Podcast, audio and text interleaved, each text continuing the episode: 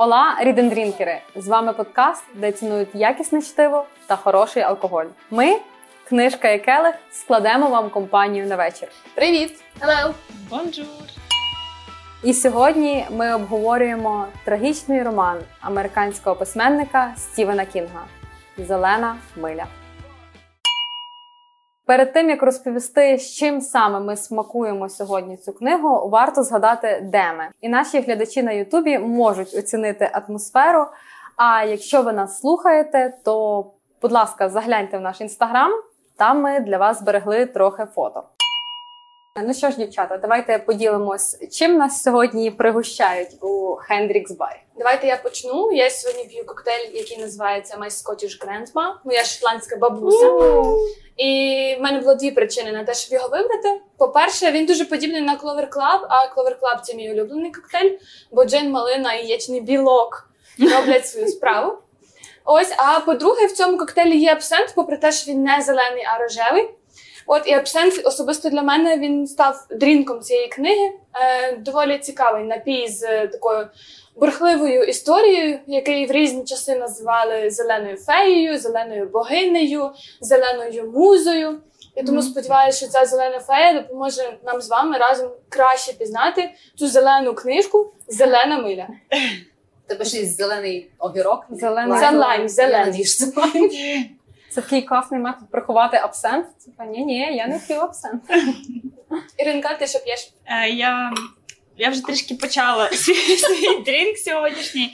Е, Та власне я довірилася барменам Хендріксу. Я попросила просто зготуйте мені щось на абсенті. Е, Бажано, щоб воно було зеленим, і воно було зеленим, можете повірити мені. І це по суті саур, але в основі його замість віскі традиційного є абсент і вермут на абсенті. От. Мені ще називали назву цього коктейлю, але я його не забула. Апостата. Дуже смачно, як сироп від кашлю, якщо чесно. Е, ну, я думаю, це від абсенту, оскільки там е, багато трав, полин, е, настоянки і тому подібне. Класно смакує. Бачиш, дуже смачно, ти вже майже весь стиснула. Я просто переживаю. А вермут на абсенті це типу вермут, в основі якого лежить полин і аніс? Саме так. Окей. Просто я ніколи не чула такого словосполучення, цікаво. Давайте я скажу. Я не підтримала тему з абсентом. І взагалі, коли я читала цю книжку, мені не хотілося нічого пити, і мені не хотілося нічого їсти. Я взагалі думала, може там написати десь, будь ласка, приберіть їжу подалі. Але коли я закінчила, мені хотілося чогось такого міцного. І я пригадала один з моїх улюблених коктейлів це негронь. Будь ласка, відкиньте всі ці думки. Так, класик, класик. Кого цікавить історія цього коктейлю? Він взагалі зародився у 1919 році у Флоренції. Граф Негроні, це таке прізвище, приїхав з штатів, там, де якраз був сухий закон. І він сказав: так, е, будь ласка, зроби бармен мій коктейль, американо, який називався, але міцніше. Йому так треба було, як і мені, щось покрепче. І бармен не розгубився, зробив коктейль американо, але замість содової додав джин. І замість лимону е, апельсин, щоб якось візуально відрізнити цей Мгм. коктейль. Ну і по класиці гості попросили зробити коктейль, е, став популярний і назвали Негроні. Що я п'ю? Окей, я як завжди придумала собі напій не з першого разу. Е, перше, я думала пити коктейль, називається Джулеп. Це коктейль, який згадується в цій книзі єдиний раз. Хіба? Серйозно. Так. Входить туди вода, лід, м'ята ем, і, і, і, і щось ще одне. І поки що жодного алкоголю. Yes, е, Закончив. І бурбон. Так, я думаю, що щось там має бути. Да, але як основна е, бурбон і вода. Ну і лід і м'ята. Я думала робити це, але я не могла не поділитися тим напоєм, який я відкрила для себе два тижні тому. Як ви знаєте, я лише прилетіла з Домінікани, і там їхня основна настійка е, їхнього власного виробництва називається Мама Хуана. Я маю навіть з собою. Це дрова. Чорний ящик. Да. Я думала, що це якийсь чіпсон. Я це не їдаю, як я вже казала. Це дрова, е, кора, трави, коротше, всяка кадіч. А наша Е, вона збирається, вона заливається в пропорції 70% рому, е, 30% червоного вина і пара ложок меду. Взагалі ці пропорції варіюються залежно від ваших Ага. смакових Майже як рецепторів. Тільки з ромом. Ну там рому, так дай Боже. І воно заливається, і воно стоїть два тижні, настоюється. Тоді ви це стіжуєте і п'єте. Е, я знала, що поки я прилечу і, і поставлю настоюватись, ми будемо записуватися, воно не встигне просто стоятись, того я нагло купила готовий, вже проціджену цю мамахуану. Афродізіаку там пише. Так от, на рахунок, е, Тримай себе в руках. е, властивостей цієї мам- мамахуани. Е, туди ще додають, до речі, можна додавати. Да, назива, назва. Почнемо давайте з назви. Е, почалося від е, Дама Джейн, взагалі з французького назва пляшки. Е, потім стала Мама Джейн і Мама Хуана на іспанський манер. Про цей напій ходять е, слухи домініканців, саме що це афродизіак, і допомагає е, підвищити свою потенцію. Е, що я ще прочитала про цей момент? Ти вже Е, не чула, як підвищується твоя потенція? Туди можна додавати корицю, е, різні там всякі спеції, приправи. Ну от, як, е, як глінтвейн. Вот. Але що найгірше я прочитала, що туди можна додавати панцир черепахи. О. Ну це ладно. О, що так пахне. На OLX пошукай, там десь має. Так. І ще варіант, власне, для ще більшої підвищої потенції додають для, для більшого підвищення потенції Записуй. е, додають статевий орган черепахи. Бля. Я щиро сподіваюся, що це просто якісь фантазії журналіста, і в мене надіюсь без того. Ну, традиційна нормальна мамахана робиться дійсно ром, червоне вино і мед. Дуже крута штука, і ще кажуть, також вона допомагає від застуди. Реально, мене Діма захворів, випив на другий день був Від всіх дітей. Того, Дуже актуально. Від Так. глазу, е, від років. В общем, попробуйте, потім вона направду смачна. Класно. Круто, круто. Ну і що? Тепер переходимо до важливішого, до біографії, правильно? Я вип'ю. Е, А я коротше читала, що Кінг написав 60 романів, дві сотні оповідань, і він майже як Дон Та він їх Соло. Боже, що цей чоловік не написав лише. Це правда? Е, то правда. І насправді в мене є така шпаргалка трошки. Бо біографія цього чувака її просто нереально вивчити на пам'ять, е, типу, без, без шпаргалки. Направду дуже насичене життя, враховуючи, що він ще живий, він продовжує далі творити. А ти ще сумнівалася, чи його брати, бо він Я не сумнівалася, ніби але- не класик. Блін. Тут спірний мене. Він ще живий, значить, не факт, що класик. Ну, не суть. Він народився 21 вересня 47-го року, і на минуточку йому вже 74 роки. Но він не униває, скажімо так. Справжнє ім'я, е, ну, повне його ім'я Стівен Едвін Кінг. Його тато Дональд Едвін Кінг е, був не завжди кінгом. Його фамілія була Полок. Ну, у дорослому Як віці він Джейсон собі Поллок. вирішив, що я хочу бути королем, і він поміняв своє прізвище на Кінг. А ще ти щось гнала на ремарка, що він собі якийсь титул купив. Там чувак просто своє прізвище нове записав і все. Нема претензій до ремарк. Так, ну його батько був мореплавцем торговцем. Е, він познайомився з дружиною, в них не було дітей, і вони всиновили першого хлопчика. Е, а через два роки вже народився в них Стівен. Закон подлості. Поки в тебе немає дітей. Коли Стівену було два роки, його тато пішов за сигаретами і ніколи не повернувся. Так, як в нас в Мемасіку було, мабуть, дуже круті були сигарети, і важко їх було знайти. Це він сам Е. розповідає так цю історію про сигарети. Да. Окей. Це з, інтерв'ю, було. Ну, Але я, я ж читала, що там тато був дуже такий ловелас, що він там в кожному приту поженіє. ну мореплавець. Мені взагалі дивно мореплавець це в шаблон. в 20 столітті, що є мореплавець. Є, є. Що, Це звучить як 2021-му в Херсоні. Васко да. Гама. Ну, до речі, та навіть зараз ще є мореплавці, які йдуть на півроку плавання і, і Ну так, але мореплавець, я не знаю. Ну, що є, то я. Я читала, що коли оцей його тато пропав, то мама сказала маленькому Стівену, що його забрали марсіани. Пам-пам, так. Я думаю, це все, це все драматизує Стівен Кінг. Фантазер. Ти мене називав. Я стримала, щоб це не зробити.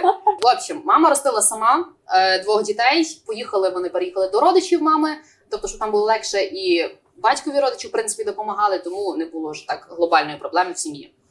Е, його ростили методистом, це підвид протестантизму. Е, але вже в вищій школі він, скажімо так, аналізував сам це, і він зрозумів, що він не вірить в цю організацію, і він взяв ну, не те, що взяв, він почав називати себе християнином. Тобто, в принципі, це та сама віра в Бога, там technicalities, типу трошки відрізняються, але це було таке рішення вже свідоме. Отже, як Кінг, в принципі, став вирішив стати письменником, в нього дядько займався е, лозоходством. Що це? Що це за штука? Коли ти ходиш з якимись елементами природи, і рахує, що вони тобі допоможуть знайти якісь елементи в землі. Оце така от штука, та Ну він ходив з яблучною гілочкою. Тобто, це не пристрій. клас, це професія. Це не пристрій. Ні, от власне, що природа тобі допоможе знайти. Тобто це не підтверджено як наукою. Як природа тобі допомагає знайти? Вона реагує, вона кита. Давай Google тобі в помощь. Я не знаю. Ну суть, що е, Стівен з старшим братом вирішили прочудити таке саме в себе на чердаку і знайшли е, короткі історії Лавкрафта. А він якраз писав ці Мгм. horror stories. І він е, каже, що в той момент я зрозумів, що я знайшов свій дім. Відповідно, він в той момент вирішив, що він буде письменником. Ще також кажуть, чому власне хорор. Е, в нього в дитинстві сталося таке, що він побачив, як його друга збив потяг на смерть. Ой-о. Е, та і тому всі так стверджують, що це могло вплинути на нього, що він вирішив не вернутися до хорора. Хоча сам він, до речі, цього не визнає, не пам'ятає. І в принципі в своїй біографії, яку він написав, там немає ні, ні каплі про це все Мгм. вказано. Я читала, що в нього питали, чому ви пишете саме хорори, а не там якусь драму про любов в Парижі. Він сказав: А як я можу писати інакше? Так. Доволі момент, так, філософсько. інтерв'ю. Ну, ну, чувак такий. Окей, писав він, в принципі, з самого дитинства. Перше він писав статті в е, газету, яку видавав його брат. Видавав в нього була така машинка, а, яка така заливаєш неї чорнило, тако нажимаєш, і на тобі передається чорнило. І він сам собі друкував ще в школі цю газету. І він в неї писав статті. На базі тих фільмів, які він бачив, він писав історії і увага, продавав їх однокласникам. Так, Ну, бізнес-жилка з дитинства. Е, В результаті його вчителі це знайшли і заставили в принципі всі ці гроші віддати. Тато пішов по сигарети, пацан мав якось себе забезпечувати. Треба вигрібати. А Я, до речі, е, читала, що він свої перші гроші заробив тим, що він читав свої е, типу, розповіді мамі. Мама Мама здавала за якісь там маленькі копійки за кожну розповідь, яку він її читав. Кому за оцінки, кому за кому за Ну, коротше, такий був пробивний бізнесмен. Чувак вмів крутитися, направду. Е, Свої перші кошти він заробляв тим, що він працював пральником, він працював заправщиком, він працював прибиральником. Тобто, коли треба було Ну, за щось всі такі вітряні. Мені здається, ми про кого не говоримо, вони завжди працюють то трунарями, то автобусними водіями. Ну просто люди шукають себе як можуть. Ну, в принципі, так, коли ти творча людина, в тебе немає якоїсь технічної освіти, тобто немає такого, чим ти конкретно можеш заробляти кошти. Не завжди книжка вистрілить, Е, Так. чи там чи малюнок, чи ще щось будь-що творче. Того да, приходиться якось так перебиватися. І ти в ІТ. Окей, перша його опублікована історія була I was a teenage grave robber. Я був тінейджером, розкладачем гробниць. Е, Це була чотирьохсерійна е, оповідання. Надіюсь. Боже. Е, Так, вона видавалася в якійсь газеті, потім перевидалася вже в меншій. Це в 66-му році, якраз було тоді, коли він поступив в університет. Щодо особистого життя, його дружина Табіта Спрюс була його також з ним вчилася разом. е, Вони там познайомилися. В 71-му році одружилися, хоча в 70-му у них народилася донька. Е, Донька в результаті стала е, священником, і її чоловік також священник. Хіба бувають жінки священники? Е, Вона оце от міністр, а чоловік є reverend. Ага. Я чесно, я не Попадя, вникаю. чи як це правильно? Ні. Міністр це той, хто веде службу. Так. Ну, це, напевно, якісь протестантські. Так, це, це всі протестантські, так. От. В нього, ще є два сина, обидва сина стали письменниками. І Так. вже четверо внуків. Молодець. І я знаю, що він зараз з сином пише книгу. Е, так, там син теж вже один якийсь Волт Дісней, щось ним зацікавився, хоче теж видавати щось від нього. Ну, теж починають пробиватися хлопці. Окей. Через ем, 10 років Reading Dream Club вже читає молодший. То точно буде вже не класика. Кінг Джуніор. Ні. До речі, я чула в ХПЗВ подкаст, дуже прикольний подкаст, який мені подобається. Що зараз можна замовити собі сценарій від Кінга, і навіть якась, нібито українська кіностудія замовила сценарій від Стівена Кінга. Він, звичайно, коштує захмарних грошей. От, але вони по оригінальному для них написаному сценарію Кінга будуть знімати якесь кіно. Прикольно. от. Не дешево, напевно, студія. Ну, якщо в тему до цих підприємницьких талантів Кінга, то я знаю, що він продав е, право, щоб на книжках писали оце ззаду, знаєте, цитати відомих людей про те, яким сподобалася книга. І теоретично ти можеш купити відгук Кінга на своїй книзі, який буде в тебе там написаний на форзаці, про те, що вау, це мега крутий е, твір. І тупо штуку можна такий, типу, запатентувати реально. Ну, бо він такий, по суті, якби Ділок. та, та, ну. Продав, Ну, продав свою А репутацію. а чому ми боку. та? Ну, враховуючи реально, скільки в нього історії, в принципі, да, для нього це робота, але ну класно виходить. Е, окей.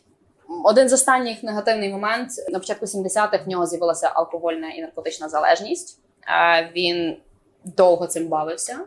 В районі 10 з копійками років.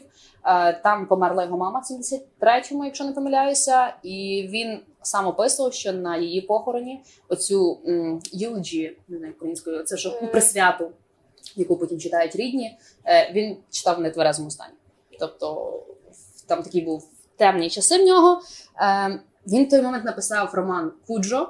Оце цей про собачку, і він реально не пам'ятає, як він його написав. Я читала, що коли Кінга спитали, з яким своїм героєм він себе асоціює найбільше, то він сказав, що найбільш автобіографічний герой з фільму Сяйво. Ну, не з фільму, з книжки Сяйво. Я не знаю, Мгм. як його звати, бо я не читала. Але тому, що типу цей герой з книжки Сяйво теж ніби як боровся з алкогольною залежністю, боровся зі своїми демонами. І тому, коли він писав Сяйво, він описував свою боротьбу з демонами. І цей герой він теж був письменник, і він шукав якоїсь роботи, тому він влаштувався саме в цей готель, де е, відбувається цей ну, фільм, цей сценарій там написано. І він там ну, якби тимчасову роботу якусь шукав для того, щоб писати паралельно свою книгу. В общем, оця його незалежність була до того, що рідні і друзі зробили інтервеншн зробили, е, принесли докази його залежності, е, пляшки пусті, окурки, е, всякі коробки від препаратів, які він вживав, і це все. І воно на нього настільки вплинуло, що він в кінці 80-х так одумався і повністю припинив вживати навіть алкоголь. Щодо творчості. До 1973-го він, в принципі, не був популярним, майже не публікувався. В 73-му виходить його перший роман, публікований, четвертий по написанню Керрі, який, власне, і приніс йому всесвітню славу. Взагалі, це от написання Керрі було для нього е, цікавим. Він написав три сторінки і викинув їх. Його дружина знайшла їх, принесла, сказала: ні, пиши. І він направду написав, бо він каже: ну я не мав виборів ніяких інших ідей, тому тобто нічого не лишалося, і він не написав.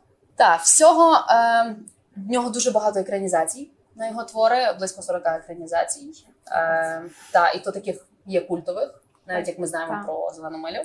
І в 1996-му, власне, написалася Зелена миля, яку ми сьогодні обговорюємо. Вона перша написалася в форматі шести різних е, книг, але потім він вирішив це все об'єднати в одну.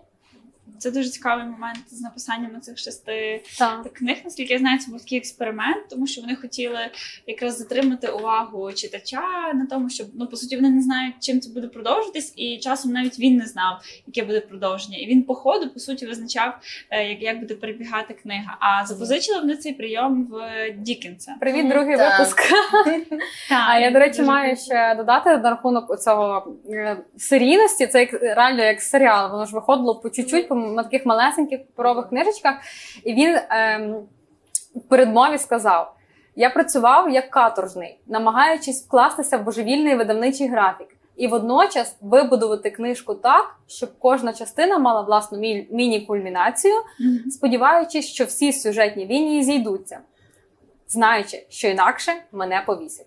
Реально, ну дуже мотивуюче. Я така да. Але я знаю, що йому не сподобався цей експеримент. Він сказав, що критики пройшлися по його твору не один раз, а шість разів.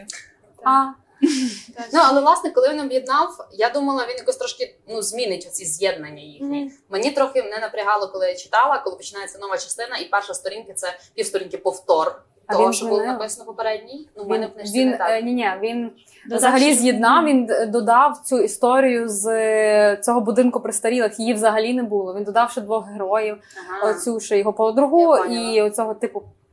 Персі Так. Окей. на І це він все додав, щоб зліпити. І тому там такі. Мені здається, що це він хотів е, якби нагадати, що такий, знаєш, старческий це Да-да-да. метод написання, що ніби що він Ніби ой, якийсь він забув, дід що він там писав. писав. Та він ж писав Я там ніби поняла. все.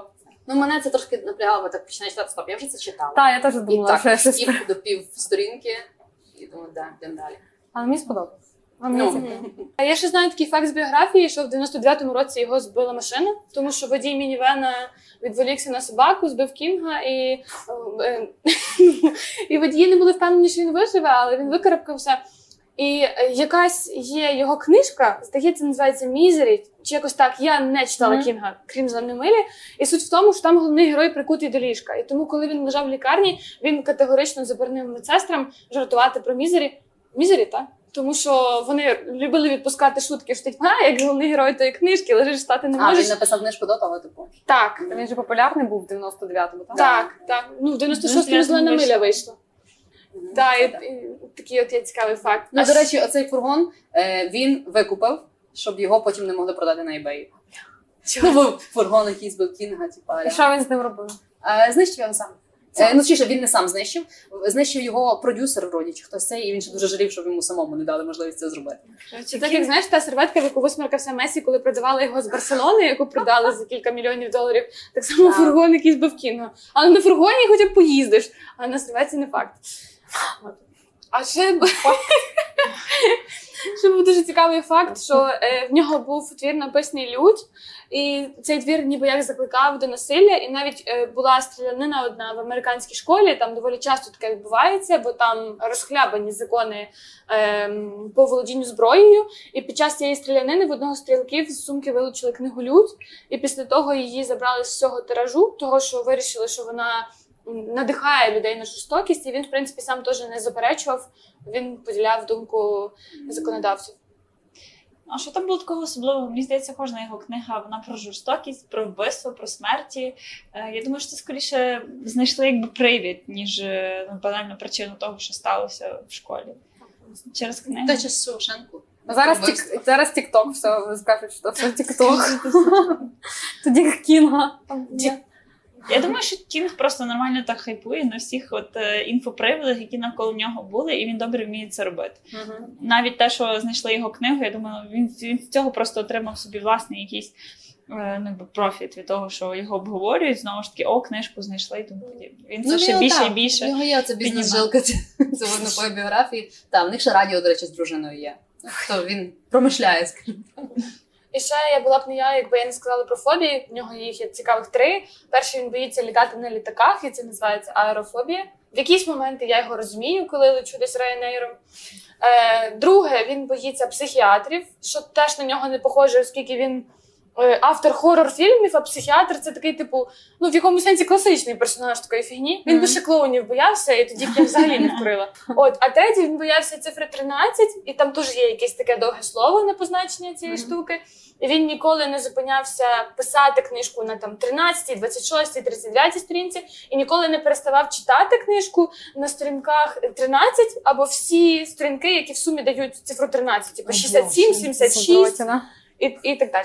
Я думаю, що це теж він вигадав. Ну, Та а- 100% Іра така. Але він це знаєш чим пояснює? Він пояснює це тим, що коли е, в Британії страчували ще повішенням, тоді до шибениці було 13 сходинок. І що типу, таким а чином. точно, тому Да. все зрозумів. Ну такий колоритний персонаж. Я особисто просто в дикому захваті від нього. Не знаю, бути без е, якихось таких знаєш, странностей такої людині просто заборонено, я вважаю. Ну що ж, перейдемо до оцінок. Цього разу без інтриги. Всі поставили найвищу оцінку 5. І я не Юху! здивована. Абсолютно. Це другий і другий прецедент е, рідний день клабу. Але цього разу всі плакали. Всі Так. плакали. Ні, Чи дізнаємося в Ух. кінці? я взагалі не плачу на книжках, вибачте. Я теж. Я- Я... Мені в носі заскребіло. І я така, типу, Боже, мені горло защемило, легені стиснули, я думала, все, смерть. Ну, давайте подивимося. Переходимо до короткого опису. Ми, звичайно, поділили по-своєму. Нехай вибачить нас маестро. Е, Ми шість частин розбили на три. І частина 1-2 розповість Іра. Історія розповідається від імені Пола Еджкомба, колишнього наглядача федеральної в'язниці Холодна Гора, а в теперішній час мешканця будинку престарілих. Пол розповідає про події, які відбулися більше 50 років тому, в 1932 році. Е, На той час він старший наглядач тюремного блоку Е, е, якому затримуються засуджені до смертної кари на електричному стільці. І його безпосередній якраз обов'язок це проводити ці страти. В нього є команда, і в обов'язки цієї команди входить е, в принципі підтримка і е, догляд за тими, хто засуджений до страти. Осторонь, осторонь в цій команді е, пола стоїть наглядач Персі Ветмор.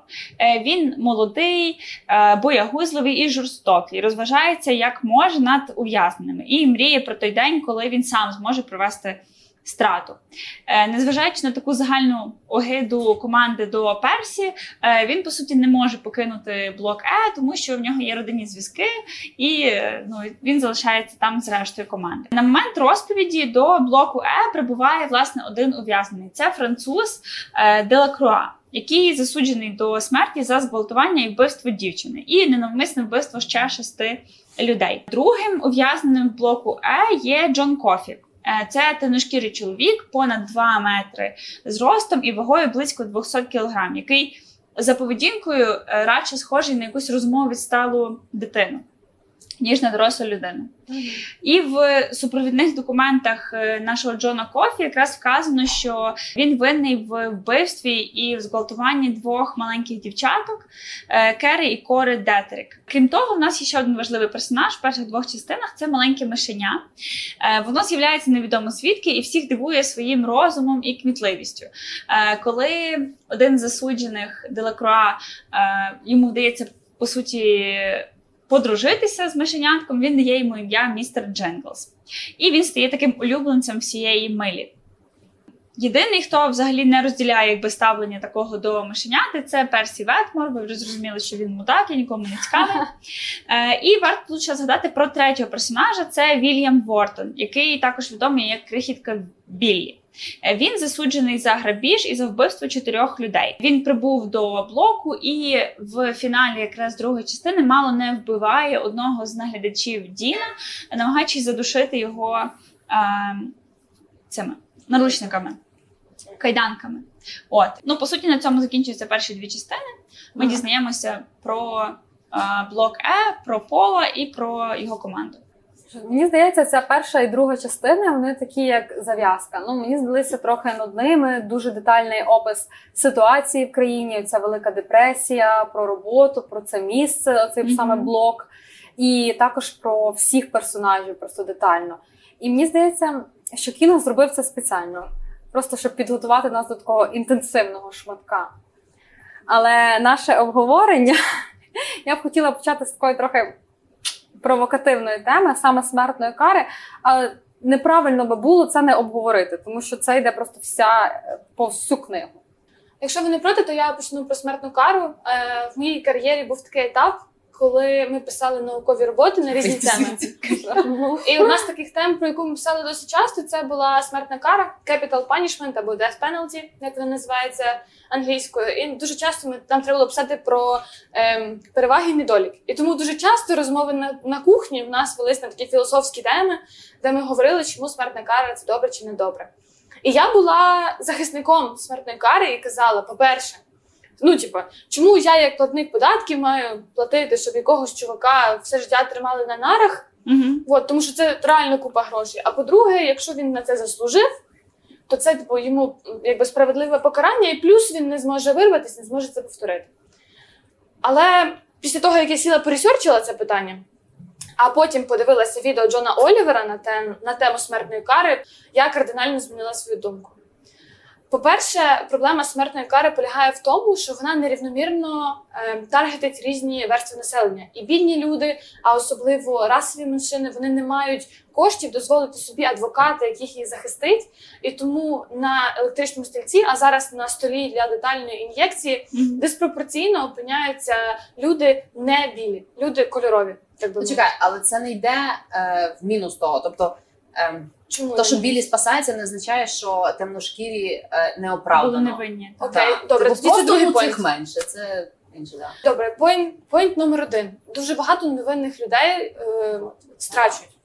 І дуже багато є випадків, коли вже після страти піднімають документи, знаходять якісь нові докази, знаходять якісь дослідження ДНК і визначають, що стратили реально невинну людину.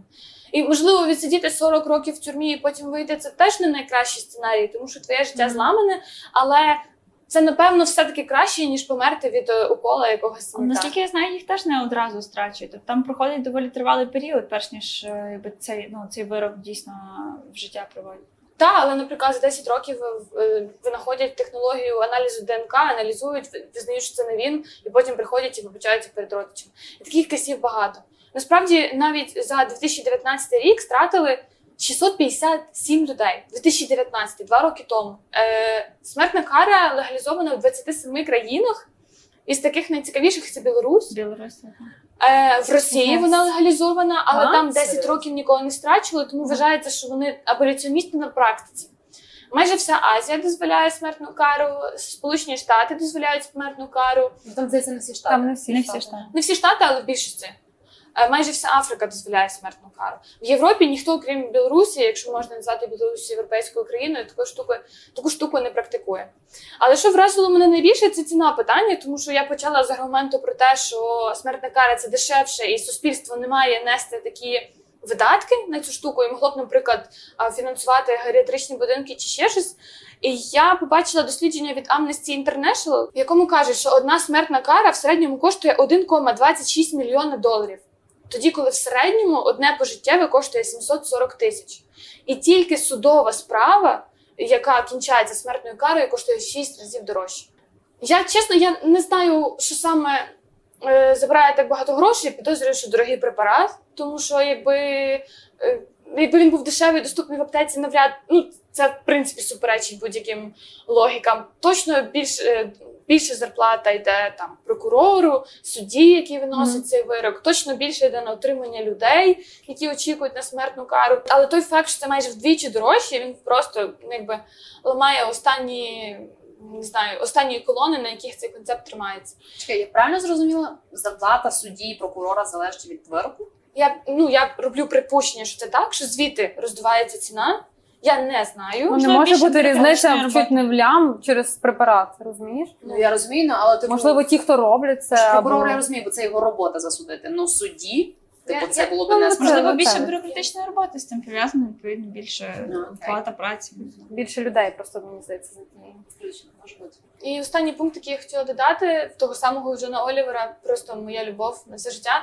В нього є відео, яке називається Летальні ін'єкції, і там він розказує про те, що такий типу гуманний спосіб е, позбутися людей, летальна ін'єкція, просто укол, він ні хрена не гуманний. Тому що він діє в три етапи. Перший етап це здається параліз, другий етап це відключення мозку, третій етап вбивство. І другий етап, і перший етап не завжди виконується. І буває дуже часто так, що людей паралізує, вони сказати не можуть нічого, і вони помирають в страшенних Це з муках. наркозом таке саме буває, коли наркоз е, тобі вводять і тіло зафрізилось, скажімо так, але ти все розумієш. Тобто ти бачиш, що тебе ріжуть, там що відбувається, що говорять лікарі і так далі. Питання тільки в частоті. Якщо з наркозом це якась не знаю, можливо, можливо, один відсоток, то в випадку з летальними ін'єкціями це відбувається занадто часто для того, щоб це виправдати. Ну і зрештою, смертна кара суперечить третій, третій статті з е, Декларації Об'єднаних Націй про права людини, і вона забирає право забирає право на життя.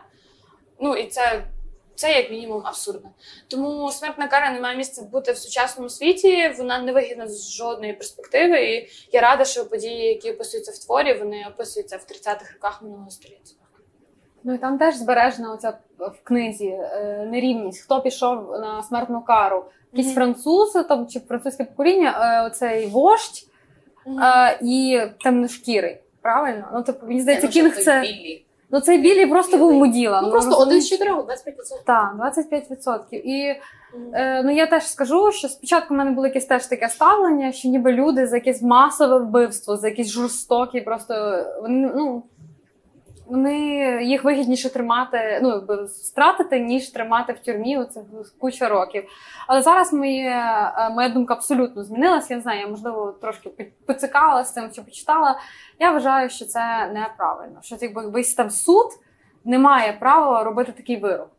Ну правильно, я думаю, що скоріше рідні жертв мають право робити такий вирок. суд. Ну ніби ну серйозно. Ні, ну мене більше цікавить з перспективи людини, яка, наприклад, засуджена до пожиттєвого ув'язнення і має можливість, наприклад, е, назвемо, ну, назвемо це якби смертна кара Евтаназія. та або евтаназія, якщо ти це сам якби Мгм. провокуєш. Невже не ну для чого це пожиттєве ув'язнення? Тобто ти по суті весь час будеш за ґратами, тебе не випустять раніше, наскільки я Але розумію. тебе є шанс тебе на помилування швидше. Тебе завжди є шанс вийти, втекти, е, переворот в країні, ну типу будь-що. А тут все. Ти розумієш, що деякі люди не вміють жити поза, поза тюрмою. Тобто вони виходять і роблять те саме.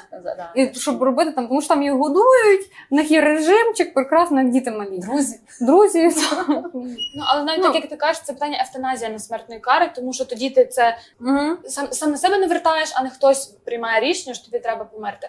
А стосовно пункту, який ти сказала, там навіть речення було в книжці, що якби цей злочин з сестрами Керрі і Корою створив білий чоловік, то швидше за все його би просто посадили. А оскільки зловили негра, тому його відправили на зелену милю. Це взагалі дуже велике питання, як вони призначаються. Це дуже, ну, я кажу, людина смертна не може якось чітко сказати, Мати ти заслуговуєш, щоб померти, а ти ні. Тому що я там думаю, що ти якийсь Ну, бо там все одно думка суб'єктивна, Так, і в іншому інший суддя, інший прокурор, і вирок міг бути інший. Тоді продовжуючи питання цих частин, от наш головний герой Пол. Е, він був на своєму місці, як ви думаєте? Йому він постійно згадував, що він ці жертви, він пам'ятає кількість цих жертв, яких він страчував, і так далі. Мені здається, що це була абсолютно не його робота. Просто через те, що там були такі складні часи в Україні, він там тримався. Мені здається, йому не повезло, що він там працював, а його жертвам дуже повезло, що він там працював. Так, так, так. Тобто, можливо, це не було його покликання, але якби не він на тому місці, то ті, хто от якраз цю останню милю свою мали прийти, вони набагато в більших стражданнях це робили. І він їм набагато більше згладжував цю е, ну, якби, очікування смерті. Його команда була така сама, як він. Він навколо себе зробив таку атмосферу, і їм справді пощастило. Взагалі, Пол, я думаю, що як, як організатор цього всього він створював певний лад в, там, в тій тюрмі, Угу. і він намагався все тримати так під контролем. І, але мене здивувало, чому вони робили реально ці репетиції весь час. Я не знаю, це ж одна та сама штука. Е, ще й з такими якимись витребеньками, типу там задурювати. Е, мені сподобалось, як він цього француза. Е, так, Задурив, там придумали спеціально для нього приц- е, цього Шоу. шоу, щоб він пішов.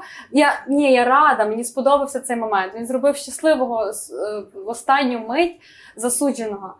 Але я насправді не зрозуміла, навіщо вони роблять ці репетиції. Ну, мені цей момент теж не був зрозумілий, враховуючи, що це в принципі такий стандартний алгоритм, він все відточено. Е, я розумію так, коли новачок прийшов, йому треба Ну, от, власне, учасники не завжди ті самі. Новачок це був тільки один раз. Тобто, переважно вся ця команда вони просто по черзі чергувалися, і вони вже неодноразово це все пробували, вони знають, це все вже відточено.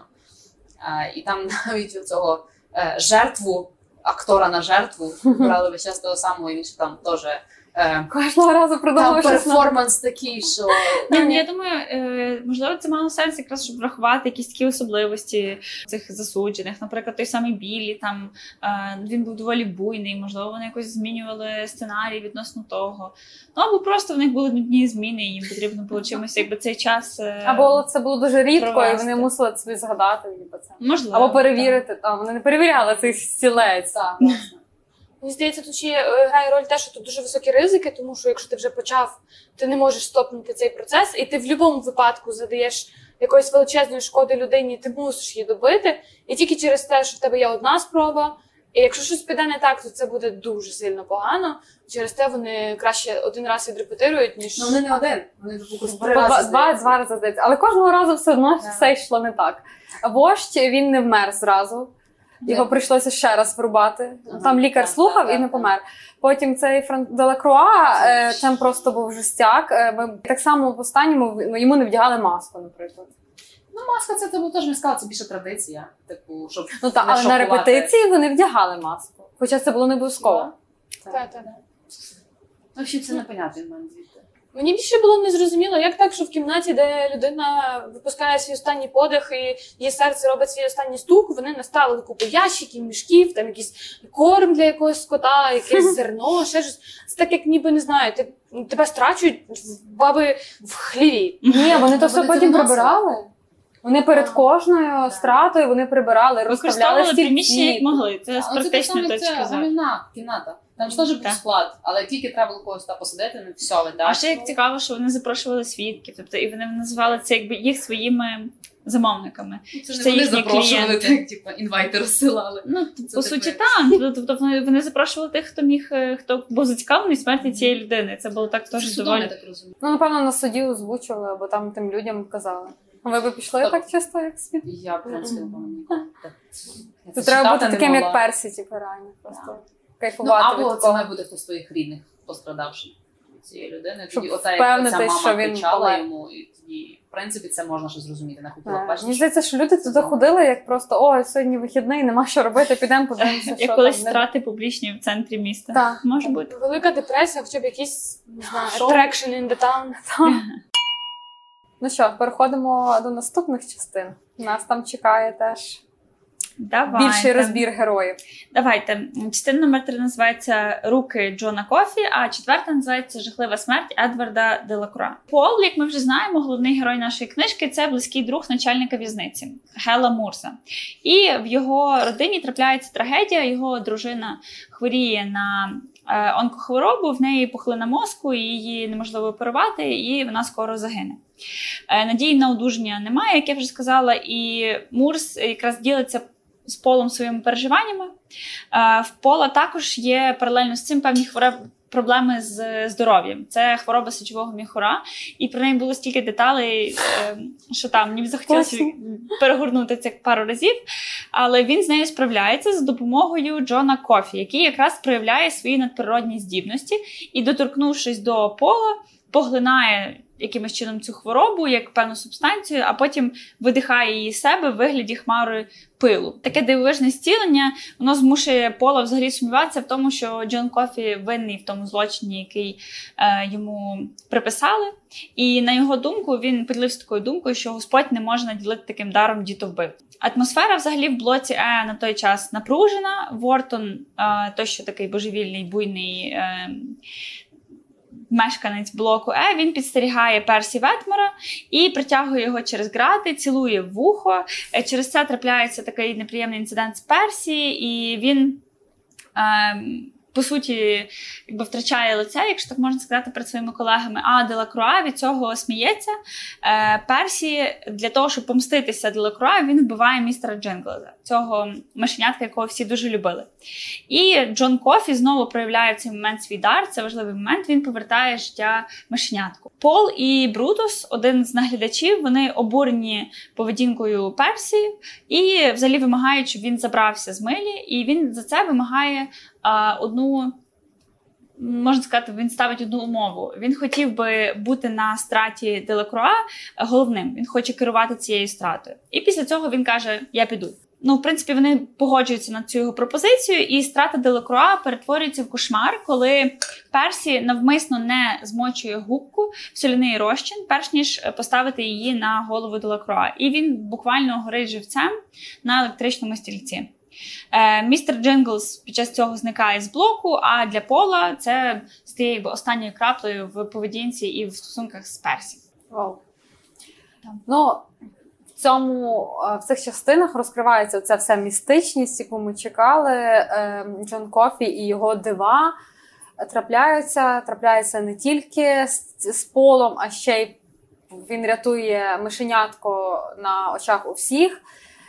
Всі бачать це, вірять в це. І що цікаво, що дуже часто згадують е, ну, Кінг в цій книзі якісь такі біблійні всякі відсилки. Вони там він як в Євангелії, він як по Біблії.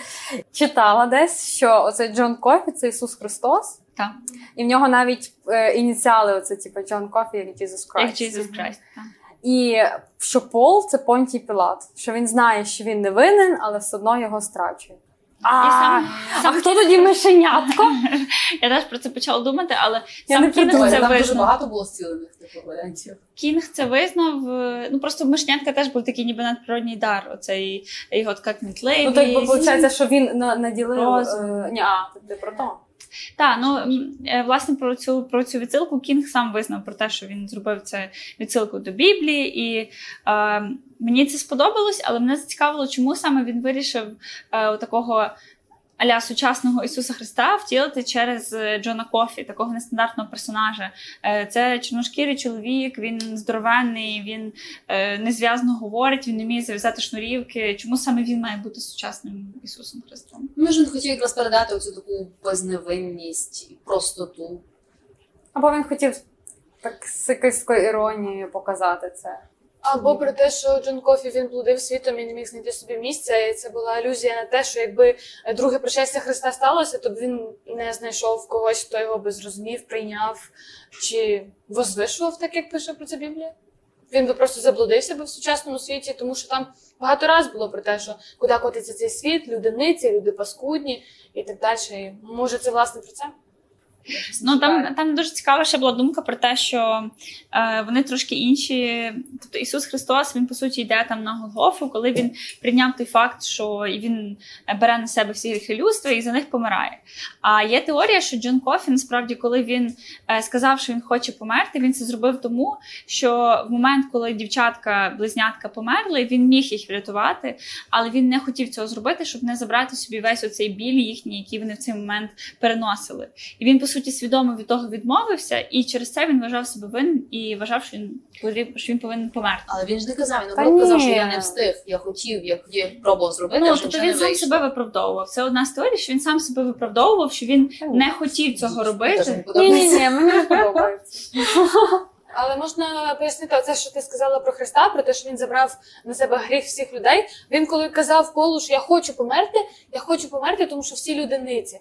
І для мене спочатку це не до кінця було ясно, чому тебе це стимулює померти. Ну, типу, якось живи, борися з тим, чи просто живи, не думай про це. А якщо говорити е, з тої перспективи, яку ти озвучила, тоді це make sense. Ну, Бориса в нього, скажімо так, не було дуже важливо боротися. Тобто він був, знаєш, якби він ще десь був білий чоловік, стабільний з роботою і так далі. А так не розумію, що його, в принципі, він там на волосині, е, навіть якби він був невинний, до нього вже стало, він не має ніякого абсолютно важливого впливу. Тобто, Заведи собі ферму, дві кози і живи собі спокійно. Що ти- зразу Він буде забувати, що їх погодувати. так. Ні, ну мені е, хотілося думати про нього в минулому. Ніби що він робив, як він дожив, чому в нього ці е, шрами по всьому тілу, хто дав йому той підобідок, він нічого не пам'ятав. Мгм. І мене це так лякало. Уявляєте, ви просто йдете і вас кожен день як все панове. Мені було лячно навіть з цієї думки, що він розуміє, що в нього є дар, і це не, він не розуміє до кінця. Він відчуває це. І тому цей, е, цей персонаж був дуже такий для мене. Не знаю. Такий. Ти сприймаєш його як дитину. Так. Не знаю, як чи як дитину, але мені змусило задуматися. Це один з критеріїв моїх улюблених книг. І що це в нього було? Хтось сказав, що він вуду, та чи там Ні, ну, е, це, це французький. цю річ теж. Ну, все-таки так, назвали це чудом. І я знаю, що це теж один з таких прийомів в, в літературі, в фільмах. Це оце чудо, за яким всі женуться і не можуть його отримати. І таким чудом був в тій книжці е, якраз кофі. Окей, тоді ще один персонаж, якого описує автор, не менш е, яскраво, це е, Персі і Персі Ветлор. Трястя. Що ви скажете? Бо Я реально це- малий засранець. Реально, Боже такий мій, жорсткий. я відчувала таку ненависть, яку ненависть відчувала тільки раз, коли я читала Гаррі Поттера п'ятого, і там була ця Долорес Амбридж. Ну, Це просто втілення суцільного зла, нічого абсолютно позитивного. Ти просто людина дно. Це Долорес Амбридж. Це ця ж міністерська е, така, що- в розовеньку. Котей, котей, котей любила. Котей. Ну, типу, реально, в тебе ніякого позитиву, ти розумієш, ти чиниш зло, просто воно ти просто задоволений. Це садизм такий. І мені реально так важко було це читати. Це така ненависть. Я не хочу, в принципі, таке відчуття мати. Але ну, в общем, це жесть. Це, це супер негативно. Я колись хто питає, хто казав, що класний твір це там, де немає чітко позитивних і чітко негативних героїв. Ну тут Мгм. це чітко негативний. Ну да. Тобто це поганий твір. Хто там теорію літератури? Мені, Таня. мені, щось, мені щось сподобалось, це в кінці твору в нас був, ну не в кінці він впродовж цього твору, в кінці життя Апола був оцей чувак, якого звали, здається, Девон, не Девон, теж був санітаром, який був дуже схожий на Персі, і він постійно робив між ними паралелі, і навіть кликав його Персі. І що від чого мені від чого в мене було велике задоволення, це від того, що Персі задвігав полу, що в мене зв'язки, тому ти до мене не підійдеш. І потім в кінці вони з цим же прототипом Персі Ага. розпитали з тим, що в нас зв'язки. Тому пішов ти, я така, типу, карта крита, все. Речі, точно, це було класно. Говоримо про частину 5 і 6, нічна подорож, і кофі проходить милю. Спойлер. Після страти Делакроа Пол розуміє, що Мелінду, е, дружину начальника в'язниці, потрібно рятувати, і він наважиться на такий відчайдушний крок.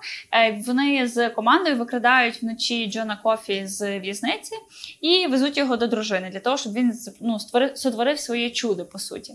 Е, В цей час Персі його закривають в гамівну сорочку і ховають в закритій кімнаті. І Джон таки робить своє диво. Він дістає по суті хворобу з дружини і повертається з нею у в'язницю. Там він робить такий нестандартний. Крок Е, він по суті притягує до себе е, Персі, який якраз звільнився в цей момент, і передає хворобу йому, е, який в свою чергу божеволіє і стріляє в буйного біла. Тобто, у нас вже один божевільний і одна смерть в блоці Е, що був таким прецедентом доволі на той час. І після того е, Персі так ніколи й не отямиться, він завжди буде божевільним. Що трапляється далі? По суті, е, Пол починає трішки досліджувати питання того, чи винний був такий Джон чи ні, і він приходить до висновку, що він був невинний, і знаходить докази того, що насправді винним смерті двох дівчаток був той самий буйний Біл. Але нічого вже не зміниш, і як би вони не намагалися продумати план Б, як врятувати Джона Кофі від зеленої милі, вони ні до чого не додумались. Це було просто неможливо з юридичної точки зору. Власне, Джон проходить е, зелену милю. Це відбувається в доволі такому спокійному тоні, мені здається. Закінчується все тим, що оповідь завершує Пол, який вже е, в домі простарілих, наскільки ми знаємо. Ми дізнаємося його вік, що теж доволі шокуюче. І остання його фраза, яку б я хотіла зачитати, це. Ми всі помремо без винятку, але Господи, іноді зелена миля здається такою довгою. Наші слухачі і глядачі, якщо ви боїтеся, що прозвучало дуже багато спойлерів, і вам вже не цікаво буде е, читати, ви помиляєтесь, тому що ми намагалися цей опис, ну Іринка, я бачу, зробити такий зжатий, такий сухий. І та, Ну, до речі, я направду я цей фільм дивилася вже, відповідно, я знала кінець. І я Ага. думала, що мені буде не цікаво читати книжку. Ну, направду так було цікаво читати книжку. Я вже забула. Так. Да. А на рахунок спойлерів, Кінг, до речі, ще той спойлерист.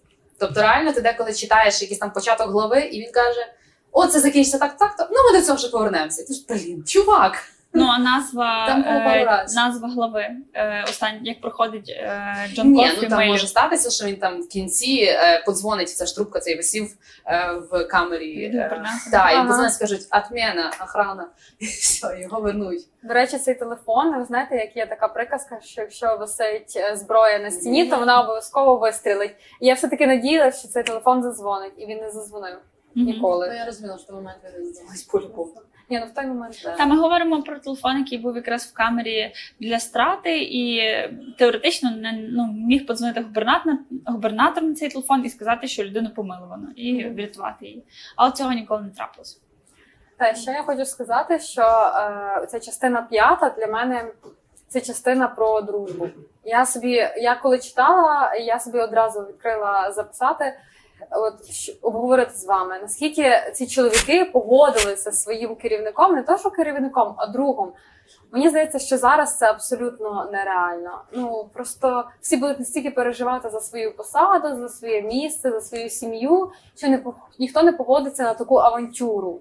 Угу. І те, що вони якби пішли з ним так продумали весь цей план, мені дуже сподобалося. Ну не скажи, тоді вони теж дуже переживали свою посаду. Що це велика депресія, і знайти роботу направду супер важко. Тобто, якщо ти втрачаєш Так, роботу, все, шансів немає. Але вони погодились. А зараз я кажу, що навіть немає такої ситуації, але люди б все одно не погодились. Я думаю, там крім моменту дружби був ще важливіший момент віри в невинність. Мелінди? Е, Мелінди, та, тобто, що Це... Вони не знали її. Ну, це як це дружина начальника? Ні, вони знали, вони пересікалися всі, вони знали, що це супер позитивна жінка, ще ще Ми в казали, ми її роз... не знаємо. Вони Ага, казали, що- знаєте, повністю що вона там було типу, що вона найс, ну така Ну, ну. дуже. Він казав, що якщо б ви з нею зустрілися, ви її супер полюбили, бо це прекрасна людина. Тобто вони просто слухали пола як свого Ну. друга. От йому їм було байдуже, кого вони рятують. Їм було Ну, але команд, все це врятувати життя, навіть незважаючи, що не знаєш цю Ну, але ти віриш в те, що зараз ти приведеш чорношкірого чоловіка, який висмокче Так, вони ж бачили, вони бачили, як він спас мишку. Ну, так, і я, Ну, і і я чесно, повністю, ну, мене були сумніви, що взагалі це чудо вдасться. Ну не знаю. Для мене це все воно доволі так містично виглядало. Я не до кінця розуміла роль якби Джона Кофі, чому він оцей якби якийсь проповідник Божий, і вони постійно роблять ці відсилки до того, що він робить Божі чудеса. І я думала, що в якийсь момент просто цибулька лусне, але. Ну, вочевидь, вони повірили йому, і в ці байки якраз його про чудо вони теж повірили і не прогадали. Е, Насправді з цією нічною подорожю мені було дуже дивно, і я е, зробила для себе висновок, що Кінг ще той вигадник. Тому що по факту було набагато простіше привезти туди начальника тюрми е, разом з жінкою, сказати там. Прощальний сюрприз для вас там, чи е, там у вас річниця, ось вам вечір танго, придумати якусь двіжуху. А натомість вони беруть що? Вони беруть е, чорного негра, засудженого до смертної кари неадекватних розмірів, якось пхають в пікап, пікапі везуть за півтори години дороги, щоб він не вискочив. Навіть кайданки на нього не вдягають. Ну, як так? А друге, що мене здивувало, це те, що вихід з тюрми це було пройти під дорогою там, е, там кілька миль в цьому тунелі, відкрити ляду і вийти. Хіба там не мало бути якихось вартових, які стояли, щоб ніхто не зайшов, як мінімум, і не зробив. Ну там Ну просто доступ до Переворот. тунелі мало не всі, я так Та, розумію. Там ключі ж були купа цих. один ключ, одна ляда, яку вони підняли. А це через забирай камера, в якій тримають смертників. Ну, дивись, я можу по першому сказати. Перше, мені якраз наоборот було чітко зрозуміло, чому вони так не зробили. Е, по-перше, ця жінка була в такому стані, що вона толком навіть не вставала. Тобто вони вже й не матюкалася. По-друге, да, вона криломату, тобто через там, інсульт чи через що. Це так смішно. Вона не могла, відповідно, чоловікові їй було наскільки соромно, що до них хтось прийшов. Він би в житті її не вивів з дому. Тим більше в тюрму за подарком.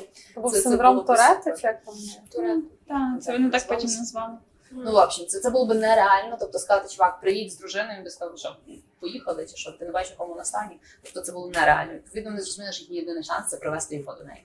Ну, прийти розказати, ну дивись, ми всі бачили не. Хто там буде їх слухати? Не знаю, ну мені було дуже дивно. Це тобі сказати начальнику тюрми, що ми тобі зараз приведемо нашого в'язня е, перед смертною карою до тебе додому, і він твою жінку буде тут лікувати. Та не додому, притащіть її туди на ту зелену милю, він її мацне через грати і Ой, все. це що мова, що він не хотів Мені жінку, цьому, принципі. цілував. Хай цьома би, боже, там хто тільки не цьомався в тій книжці. З Персії дуже цьомався. І біл його в вухо цьомав. Ну, але всі ми погоджуємося з тим, що диво було, він врятував цю е, дружину. І він, мені здається, що він читав думки Джон Кофі. Е, тобто він відчував, і він казав після цього, що він дуже стомлений і йому треба відпочити. Але в мене питання: чи вважаєте ви дивом те, що він зробив е, з полом? Передав йому. передав йому цю частину якогось свого дару. Не знаю, як правильно це назвати. І він жив таке довге життя і ніколи не хворів майже. Мгм. І Так, власне, пережив дуже багатьох своїх друзів. Я не зрозуміла, що він йому толком передав. Довголіття? Так, Так. захист. А, захист, ну якби. Як вони там Не казали, хворів, е, була алегорія про те, що дерево з'їдають терміти. А якщо міцне дерево, його теж з'їдають терміти, але не так швидко, Да. як. е, Ну, я маю на увазі, що він йому не передав якусь відповідальність Чудо. чогось чи ще Так. щось. Він просто ну, покращив його стан, скажімо так. Тобто Пол не, не мав якихось додаткових там від- е, обов'язків Суперсил. чи суперсил. Та. Тобто просто, просто Пол жив довше. Ну, Ну і він по І собі, мишка. наприклад, да, і е, коли була аварія, в якій померла його дружина, що було для нього дуже болюче, він вижив. Один з небагатьох, хто вижив там буквально. І лише було тро- троє людей Чесно. дуже критично травмовані, а він четвертий, в нього була буквально якась царапина на нозі, при тому, що автобус розірвало навпіл і просто рознесло в різні боки. Стосовно цього прокляття Тередару, е, там був момент про те, коли.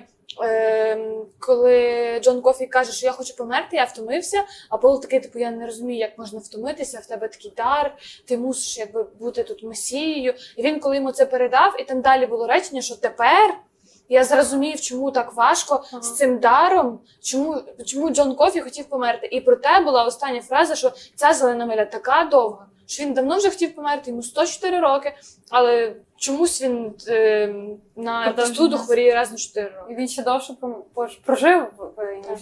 Ну от, от я це не зрозуміла, чому він власне казав, що йому так важко. Думаю, ну вроді класно. Ти вже в літньому віці ти нормально все почуваєш, ти зустрів ще одну любов.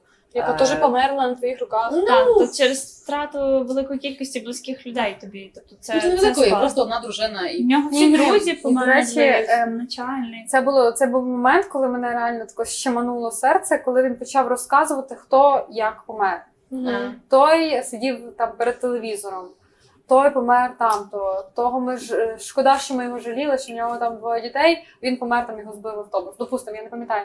За І він це все та і він це все пам'ятав, і мені було настільки боляче, от е, наскільки він ховав тих людей, виходить, правильно? Він Мгм. бачив кожну цю смерть, і він не міг нічим допомогти. Це крім того, що він був наглядачем тюрми, де він е, провів страт. Він, тобто він казав, по-моєму, 80 страт він провів. І після того ти ще хорониш один за одним просто всіх близьких тобі людей. Ну, І дітей він знаю. Ну, похоронив, тільки внуки лише. дітей хіба теж? Ну то там. Так, так, Ну та потім було. Тільки ну, Його, його внуки ж кинули в ці сосни Джорджії. Не діти. Ну, я просто здивувалась, бо думаю, ну все-таки це, це іздержки старості, що ти переважно ховаєш своїх друзів, знайомих і так далі. Того я от не могла зрозуміти, чому він каже про такі важкі тягар. Ну окей, в такому сенсі не може. Make sense. Ну що, перейдемо до висновків, чи вам є ще що обсудити? Така сумна, така сумна. Я хотіла лише сказати, в мене було якийсь таке е, зв'язок. З'явився, коли оце розказує, Коф передав, тобто забрав цю заразу, скажімо так, і передав їй іншому і знищив того е, брудного Віллі, чи як там дикого малиш білі. Так, я е, побачила якусь таку аналогію з Робін Гудом, який забирає Мгм. бідних, е, наоборот, забирає багатих серій і дає бідним, а тут він забрав е, зло на, на пакетики зло забрав хорошої людини і передав його поганій Це людині. був він напевно, найбільш розумний і продуманий вчинок Джона. Тобто він якось тоді ніби просвітлів, тобто, щоб додуматись до того, щоб це передати, якби по суті в руками персів вбити іншу людину. Потім в нього був цей спіч про те, що е, ну от він, він розказував, що він відчув, як це що це біл насправді бив дівчаток. Це якесь було таке. Одне з найрозумніших, найоб'єктивніших вчинків, які він робив. Ну, здається, це був такий інстинкт. Pure instinct, знаєш, це його зло, ага, ти поганий, все, значить я йду забираю, я даю тобі. Тобто, мені здається, це якось було на автоматі, бо ця його сила, яка в ньому була, от вона цим керувала. Мгм, мгм. А що було не мудро, це те, що йому вдалося реалізувати тільки тому, що Персі пішов під гратами, і він його зловив. А якби Персі пішов так, як воліла книжка, як воліли Ну, посадові інструкції, він би що там би викашляв це? Ще й суть в тому, в що він не якраз він якраз порушував правила. Він не хотів Ну, не підкорятися правилам. Ну, пе- персів. Ні, на нього Але він Персі теж казав, що Персі ну, типу, погана людина. Ну, він ж не міг сказати, Пол, приведи мені там Песі, я маю типу, передати цю. Я про те, що план відверто тримався на соплях, я тільки через те, що кінг шатовий гадник, ну все зрештою. Йому Це чого вигадник? Той Песі неодноразово ходив по праці. Ну, він сказав, що там був такий момент, що рука Джона вона протягнулася типу як змія, що вона була дуже довга і неприродно довга. Можливо, це було одне з його таких е, чуд чергових. Давайте про підсумки про книжку. Я почну зі своїх висновків. Я дуже зацінила Стівена Кінга. Це була перша моя книжка від Кінга. І я дуже хочу якийсь не хорор в стилі зеленої милі прочитати ще. Бо я не люблю жахи, але ця книжка вона вразила мене в сердечко, і я вчора плакала просто як скотина, тому що мені було дуже прикро. Е, я читала книжку, я дивилась фільм до того, і мені сподобалось, наскільки книжка детальніше розказує всі ці штуки. Чому вони в тій тюрмі, е, як вони туди потрапили, які були перипетії, про історію цих дівчаток, про те, як їх забили, про навіть про те, як померла дружина Пола. Цього всього в фільмі не було, але воно настільки важливе до повноти історії. Тому це 5, це шедевр, це топ. Буду всім радити. І якщо хтось знає не до таку не до всячки страшну книжку Кінга, яку я можу почитати, то порадьте мені, будь ласка, я займусь. Кладовище домашніх тварин. Не благодарі. Звісно. Я можу підказати втеча в Шоушенку. Це дуже кінг. Це теж кінг. І це якраз не області хорорів, тобто це, це якраз топчик в IMDb по екранізації, і в принципі, ну інакше, скажімо так. Але це теж кінг. Там є взагалі в Кінга є дуже жахи, містика і оця психологія. І мені от я вже теж додам про свій висновок. Мені Кінг спочатку не зайшов. Я пробувала читати Керрі, я пробувала читати темну вежу, я все кидала. Е, Ще там навіть декілька книг, я можливо навіть до кінця дочитала, але я не люблю жахи. Я не люблю хорор. Мене лякає, не знаю, спинка крісла, я коли йду вночі в туалет. Ну, ну це взагалі не моє.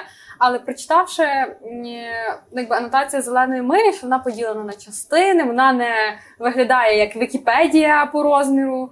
І я така думаю, ну ладно, це ще зайде, можливо, і так і сталося.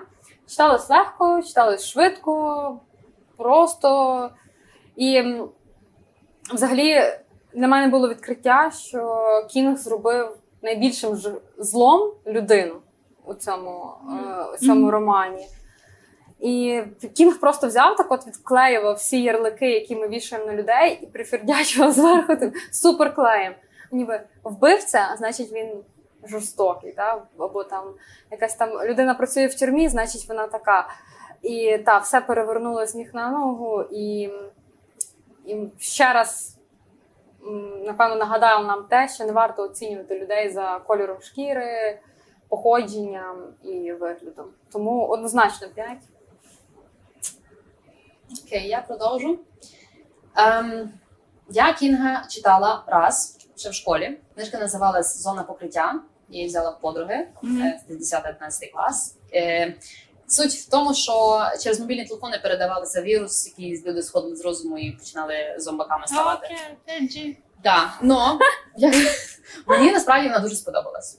Реально, це було моє перше враження про Кінга. Вона мені дуже зайшла. Рахуючи, що це ну, типа хорор, але його не важко читати. Він якось класно йде, логічно, все нормально.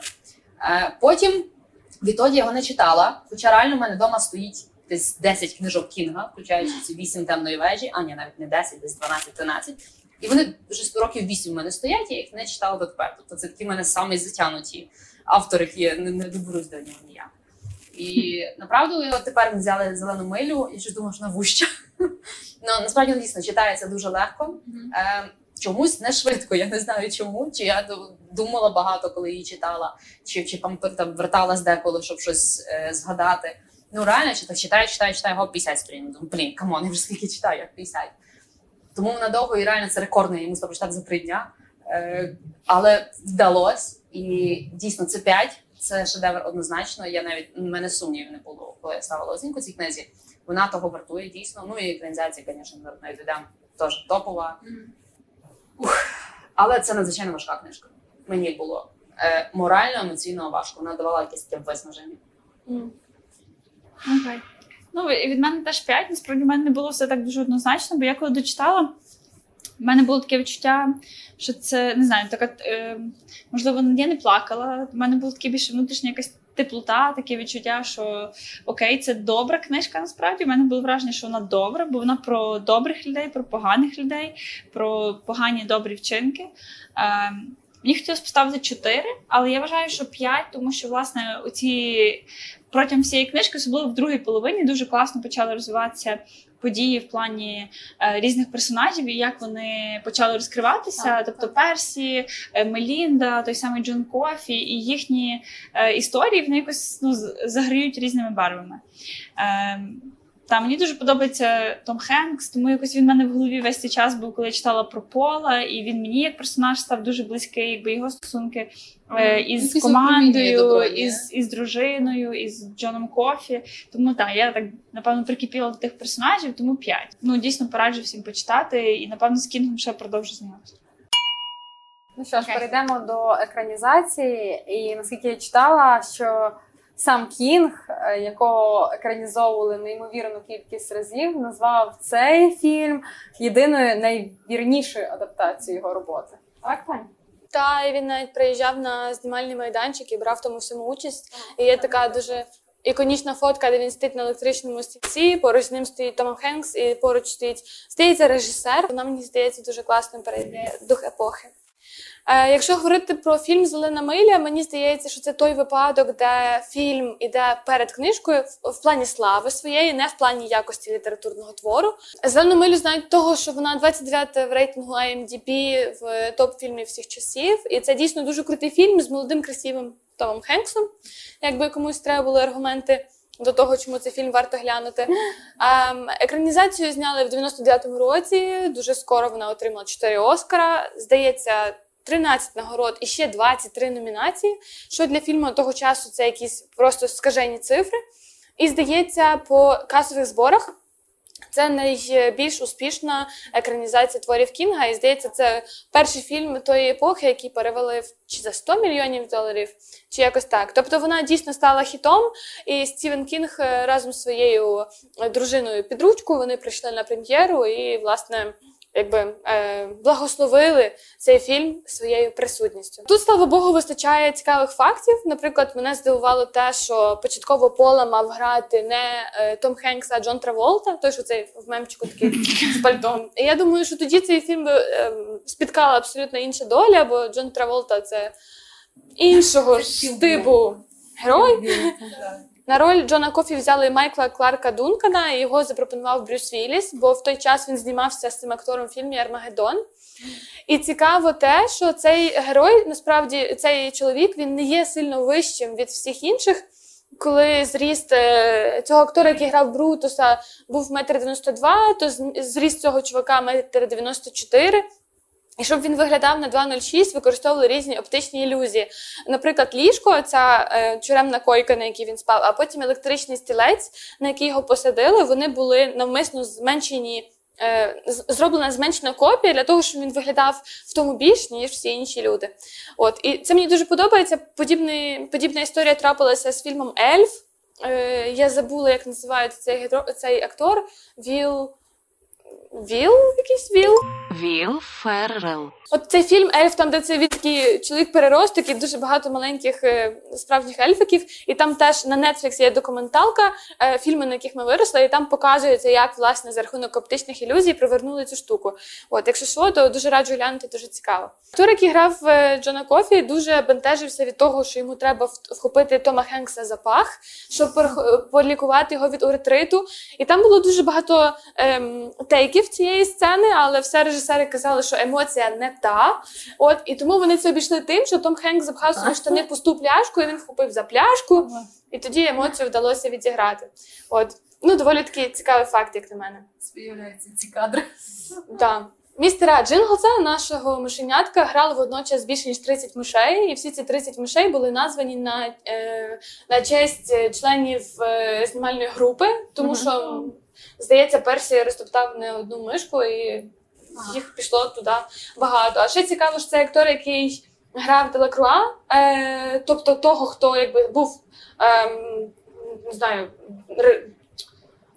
Дре- той- хто дресував мишу, той, хто був її таким патроном. Попередній фільм, в якому він знімався, здається, називалось, називався Мишаче полювання, і там навпаки була мета ту мишу вбити, і вони не могли зловити. А тут навпаки вони намагалися мишу врятувати. І ця іронія вона мені дуже сподобалась.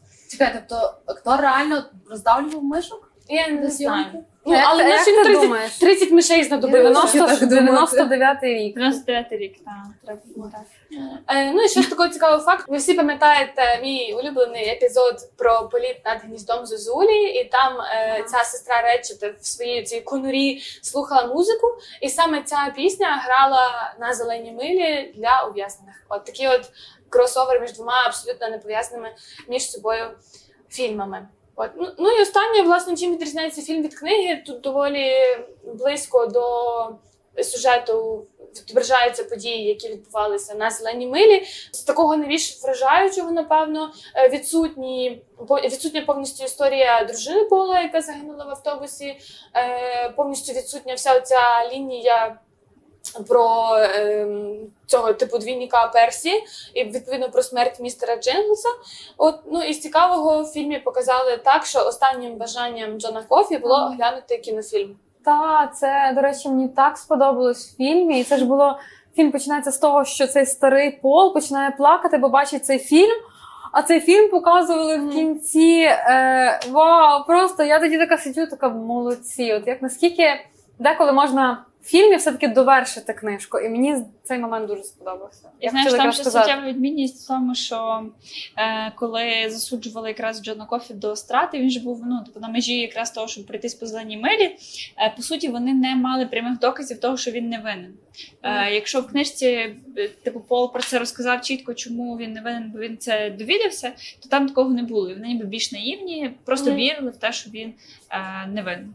Та він його там торкнувся Так. і типу телепатично йому передав картинку того, як е, Дикий Біл вбиває дівчат. А мені все, все одно здається, що дуже майстерно вони якось скомкали оці ніби моменти в книзі, там де Пол він ж дуже довго досліджував це питання ви- невиновності, а там він просто дотри, е, доторкнувся і передав ці знання. Так. І там мені здається, що це досить майстерно. І мені сподобався фільм тим, що він такий інтенсивний, що немає якихось затягнутих моментів. Хоча він йде три години.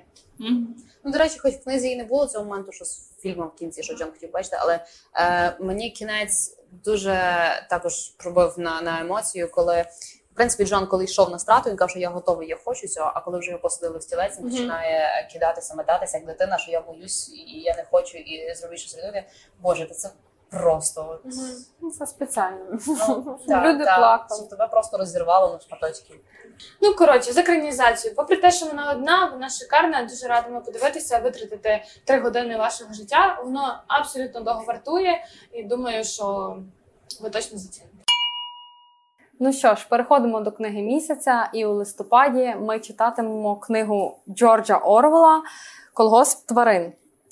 Ця книга це алегорична притча про революцію 1917 року, яка призвела до зародження тоталітарного режиму СРСР. Зокрема, тут йдеться про брехливі обіцянки, що земля селянам, а заводи робітникам. Розповідається про розкуркулення, примусові переселення, репресії, розстріли і мільйони людей, замордованих у сталінських концтаборах. Лише от замість людей герої цієї повісті тварини. Але чи є різниця? Читайте з нами, підписуйтесь на нас у інстаграмі та телеграмі, а тепер у Ютубі. Зустрінемось у листопаді. І не забудьте захопити дрінк.